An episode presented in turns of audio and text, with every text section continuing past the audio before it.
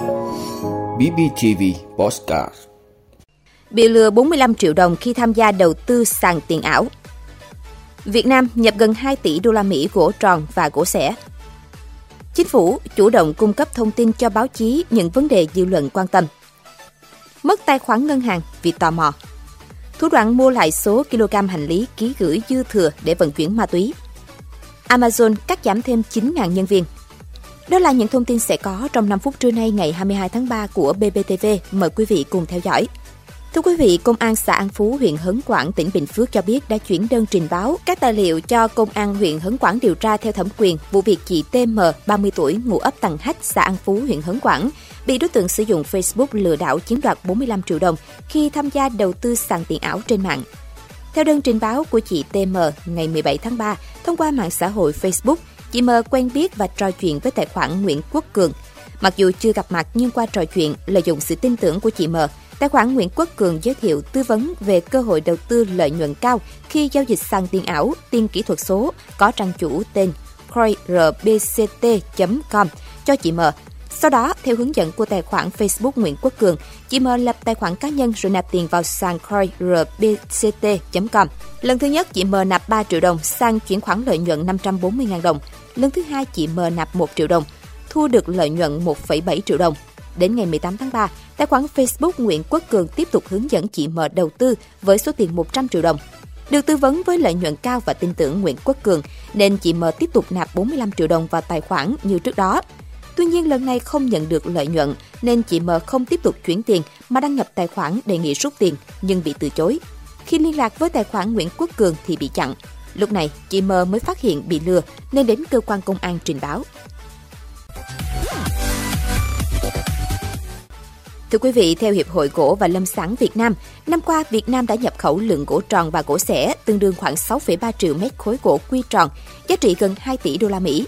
Đây là hai mặt hàng nhập khẩu nhiều nhất để phục vụ nhu cầu chế biến của ngành gỗ. Hiện tại, gỗ nhập khẩu đóng góp một phần quan trọng trong tổng nguồn cung gỗ nguyên liệu của Việt Nam. Trong đó, gần 40% nguồn cung nhập khẩu là từ các quốc gia, vùng lãnh thổ rủi ro. Thưa quý vị, Thủ tướng có chỉ thị số 7 về việc tăng cường công tác truyền thông chính sách. Thủ tướng yêu cầu các bộ, cơ quan ngang bộ, cơ quan thuộc chính phủ và Ủy ban Nhân dân các tỉnh, thành phố thực hiện và chỉ đạo thực hiện tốt việc công khai thông tin theo quy định của luật tiếp cận thông tin, luật báo chí và các quy định liên quan. Chủ động đổi mới phương thức truyền thông và hình thức cung cấp thông tin cho báo chí, đảm bảo tính công khai minh bạch và đáp ứng tốt nhu cầu thông tin của các cơ quan báo chí, nhà báo, Cùng với đó, tăng cường phối hợp chặt chẽ, kịp thời, hiệu quả hơn giữa các bộ, ngành, cơ quan làm công tác truyền thông chính sách. Thủ tướng yêu cầu các đơn vị địa phương quan tâm bố trí, sắp xếp, bồi dưỡng, nâng cao năng lực, trình độ đội ngũ làm công tác truyền thông chính sách, bảo đảm phù hợp với yêu cầu nhiệm vụ, bố trí cán bộ phụ trách công tác truyền thông chính sách ở bộ ngành địa phương, xây dựng kế hoạch truyền thông hàng năm và linh hoạt triển khai hoạt động truyền thông từ khi hoạch định chủ trương, xây dựng, hoàn thiện, ban hành và thực thi chính sách, bố trí bộ phận truyền thông chính sách tham gia góp ý, phản biện trong quá trình xây dựng và thực thi chính sách, ứng dụng công nghệ hiện đại trong quản trị thông tin truyền thông để phát hiện, dự báo các xu hướng thông tin tích cực và tiêu cực, có lợi và bất lợi cho công tác chỉ đạo điều hành. Chủ động kết nối, phát triển mạng lưới truyền thông, bố trí kinh phí để tăng cường công tác truyền thông chính sách, nghiên cứu việc đặt hàng, giao nhiệm vụ cho các cơ quan truyền thông, báo chí làm nhiệm vụ truyền thông chính sách phù hợp với yêu cầu và quy định của pháp luật. Thưa quý vị, mới đây, lực lượng chức năng tại sân bay Tân Sơn Nhất đã phát hiện hành lý của 4 tiếp viên trên chuyến bay từ Paris về thành phố Hồ Chí Minh chứa hơn 10 kg nghi là chất ma túy được cất giấu bên trong các tuyếp kem đánh răng. Sự việc này đã nhanh chóng gây bão trên mạng xã hội và nhận được nhiều sự quan tâm của người dùng. Lợi dụng tình hình, kẻ gian đã giăng bẫy người dùng bằng cách bình luận những nội dung, thông tin gây tò mò để lừa nạn nhân nhấp vào liên kết đính kèm, ví dụ như hai xin vậy mà hay Facebook em nói đây tiếc cho một kiếp người. Những liên kết này đều được rút gọn. Khi bấm vào, người dùng sẽ được chuyển hướng đến các shop bán hàng online hoặc trang web giả mạo ngân hàng, Facebook, yêu cầu đăng nhập tài khoản để xem tiếp nội dung.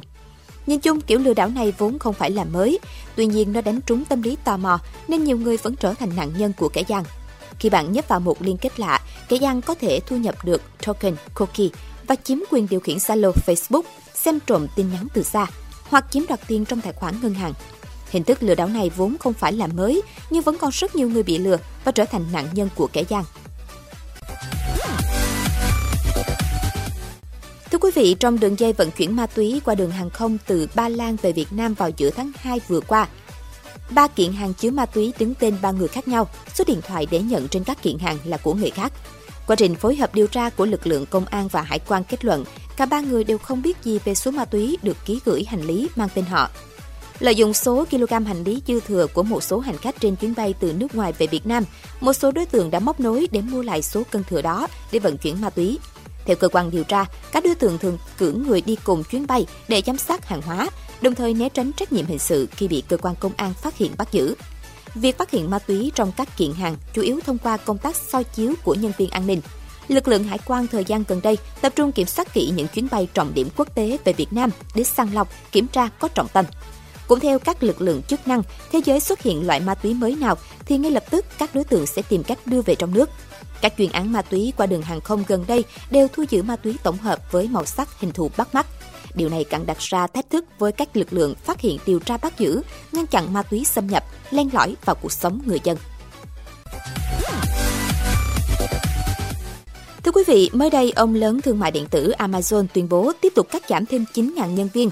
Tính thêm đợt cắt giảm lần này, tổng số người bị tập đoàn Amazon cho thôi việc trong vài tháng qua lên tới hơn 27.000, bằng khoảng 9% lực lượng lao động của hãng.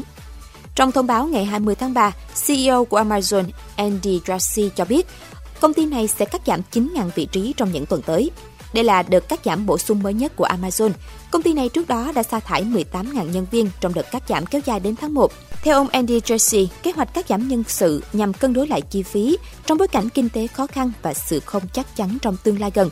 Cũng theo ông Andy Jassy, những vị trí bị cắt giảm lần này chủ yếu là ở mảng điện toán đám mây, nguồn nhân lực, quảng cáo và nền tảng phát trực tiếp Street. Sau đợt tuyển dụng rầm rộ trong đại dịch COVID-19, Amazon đang trải qua đợt sa thải nhân viên lớn nhất trong lịch sử công ty. Nhân sự toàn cầu của công ty đã tăng từ 798.000 người vào quý 4 năm 2019 lên 1,6 triệu người vào cuối năm 2021, theo Reuters.